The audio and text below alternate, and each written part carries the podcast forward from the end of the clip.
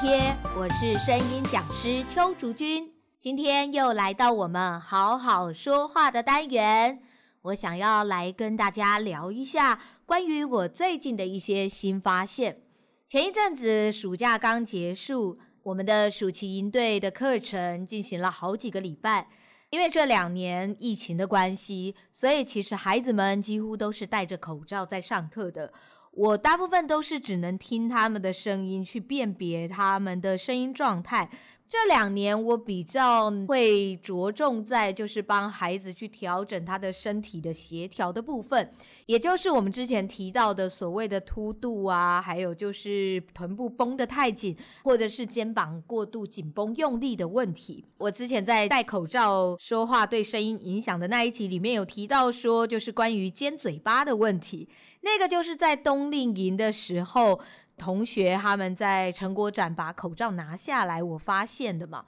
这次的疫情因为孩子比较容易被传染，所以我们全程是戴着口罩没有拿下来的。因此我对于孩子的脸部的肌肉运用就没有这么的深刻的去体会。直到那一天成果展结束，有一位妈妈来跟我说，她觉得孩子声音有变比较好，不过他平常讲话的时候会有一些字音讲不清楚。于是呢，我就思考了一下，我跟妈妈说，不知道方不方便请孩子把口罩拿下来，我确认一下我的观察或者是我的想法是不是正确的。然后孩子把口罩拿下来说了几句话之后，我确定他的上唇是过度用力的。我并不确定这件事情是不是戴口罩造成的，因为其实我之前在一些1对1发生的学员身上我就有发现这件事情了，尤其是女生比较容易会发生。因为毕竟在我们的华人社会里，女生就是会接收到比较多的要求嘛。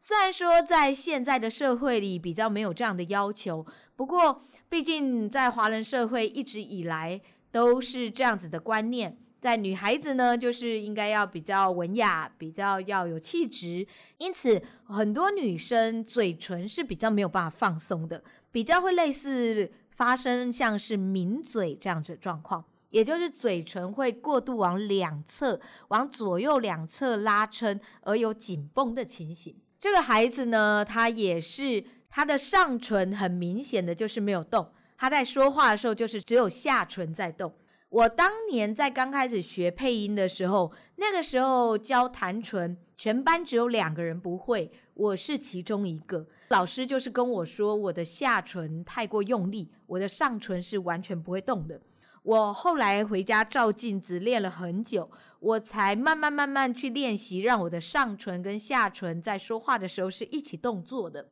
我发现现在这个情形越来越多了，尤其是在戴了口罩以后。为什么戴着口罩这件事情会变严重呢？尤其是在小孩子，因为我们戴着口罩的时候，我们只要动我们的上唇或者是脸颊的肌肉讲话，我们的口罩就很容易乱动，所以呢我们就会开始试着让我们的上半脸不动，我们只动下半脸。当你的上半脸不动只动下半脸的时候，像我现在这样子讲话就是只动下半脸，也就是我只有下巴在动，你就会发现我的声音听起来会开始变比较重，或者是比较压，有点喘不过气来的感觉。之前在那个脸部也要运动那一集里面有提到，我们把脸颊的肌肉抬起来是因为我们要把呼吸道打开，但是因为现在我们戴着口罩说话，我们会觉得口罩一直动很不舒服，因此我们就会开始避免让我们的脸不要动，尤其是孩子，因为孩子他们不舒服，他们就是很直觉的就是不要让他不舒服。讲话的时候只要上半脸不动，他的脸就不会这么不舒服，他就这么做了，他并不会知道这样做会有什么影响。因此我后来观察到这个孩子以后，我就发现其实真的蛮多孩子有这样的状况的。各位家长们可以注意一下您家的孩子，如果您觉得您家的孩子咬字不清楚，或者是就是讲话比较容易含糊，有可能是他的上唇不动，只有下唇在动。好，那这件事情要怎么去辨别呢？首先就是非常明显，你会发现他在讲话的时候，他的上嘴唇是完全绷住的，是完全没有在动的，只有下唇，就是你的下巴，他在讲话的时候下巴会打开，嘴巴会打开，可是只有下半嘴，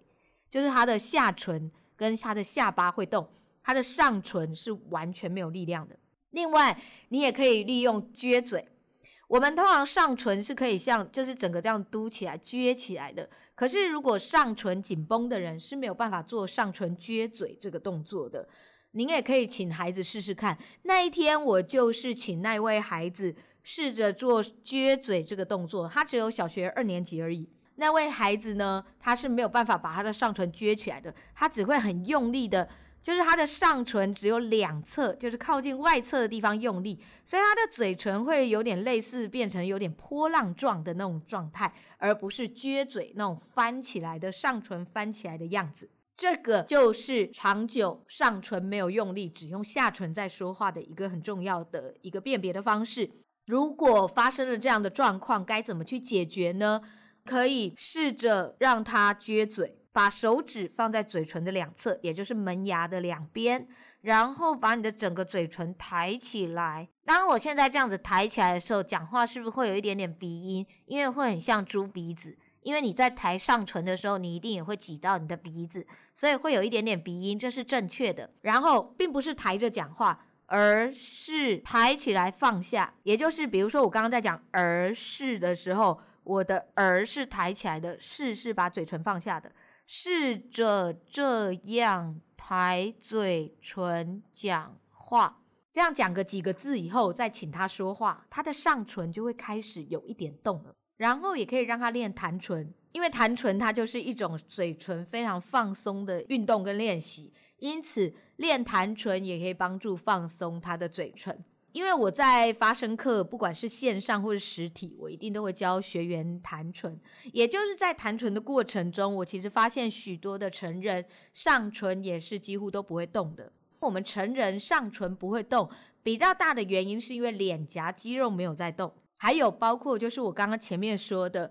华人社会里对于女性的要求比较多，因此女生比较容易会抿嘴。所谓的抿嘴就是上唇会有一点点像是内包的那种状况，所以如果各位照镜子，你看一下你的上唇跟下唇，有些人的上唇会变得薄薄的一片，下唇是正常嘴唇的形状，可是上唇会变得薄薄的一片。刚好这一期的发声课的学生里面有好几位同学，包括有一位男同学也是这样，我们的嘴巴是上下开的嘛，可是呢，因为我们中文很多横向口型，因此我们在说国语的时候，我们会习惯用咀嚼肌，就是我们嘴巴两侧的脸颊肌肉用力讲话，所以当我们念到一的时候，我们的口型会几乎完全拉成横向的，都会让你的咀嚼肌越来越强壮，你吃饭也用这里，说话也用这里，然后你的脸颊肌肉就越来越没有用力，导致你的脸颊的肌肉就越来越没力，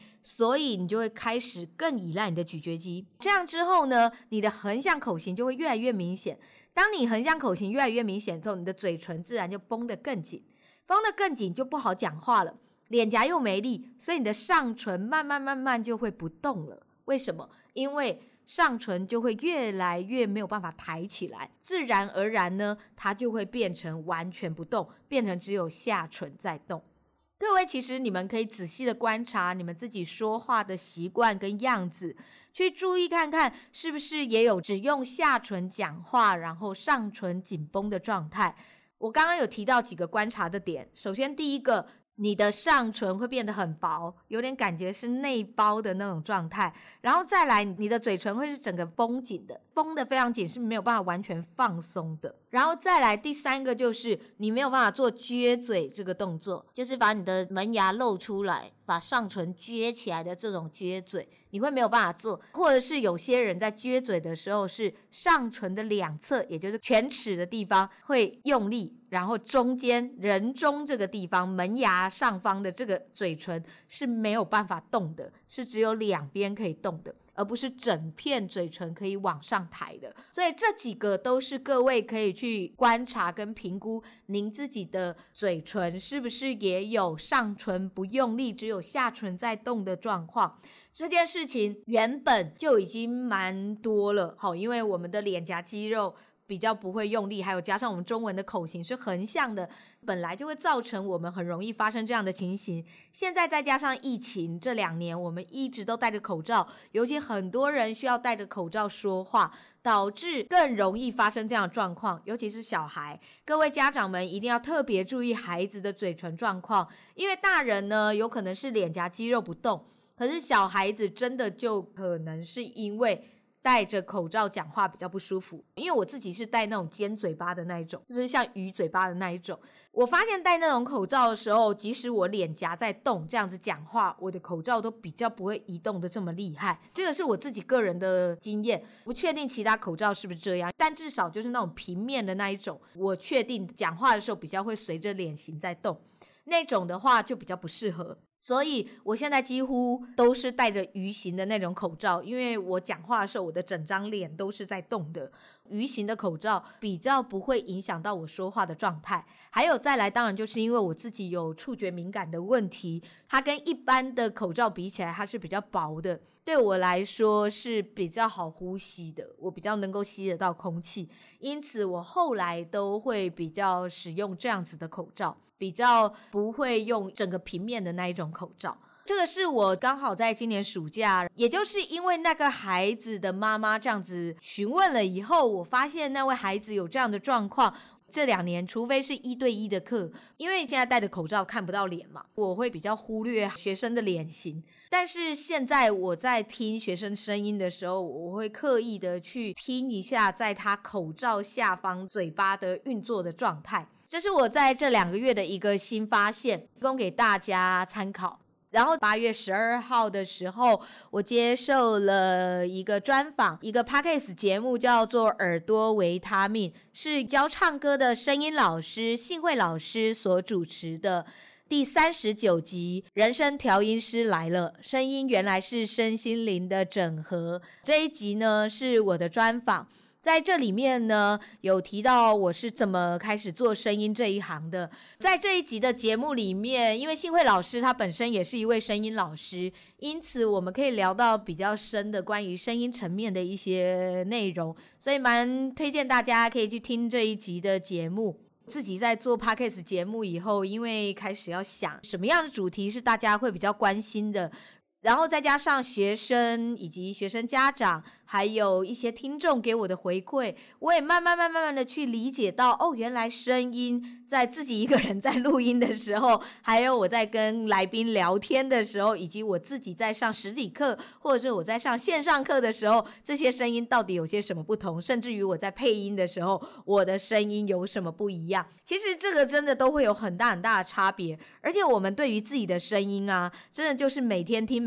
那个真的都有盲点。所以为什么我都会要学生把声音录下来听，很大的原因就是因为有的时候你录下来，你会比较知道你自己的声音长什么样子。你录下来听的时候，你可能会觉得 Oh my god， 我声音好难听哦，我真的不喜欢我自己的声音。也因为这样，你才会知道说，哦，原来我的声音听起来有什么状况，有什么不好的地方，我可以去把它修改过来。我觉得这件事情真的蛮重要的。当年我在学配音的时候，我的确也是就是不停的听我自己的音档，重复听，甚至于对比去年录的同样的音档，去比照这2年有什么不一样，我进步了什么，还有我什么地方是没有改变的。我觉得这件事情其实是蛮重要的。现在的录音设备真的非常的发达，我会推荐大家可以多多把自己的声音录下来，多听自己的声音，去感受自己的声音带给自己还有带给别人是什么样的感觉。今天的分享呢就到这边，希望对于大家的工作还有对于生活都会有帮助，尤其是需要戴着口罩长时间说话的人。那我们今天的节目就到这里，喜欢我们的节目记得要订阅还要分享哦。用 Apple Podcast 收听的朋友记得要给我们5颗星，用 MixerBox 收听的朋友们记得要帮我们这集的节目按个赞。如果大家有想要知道什么样的声音问题，也非常欢迎留言告诉我。谢谢大家的收听，那我们就下次见咯，拜拜。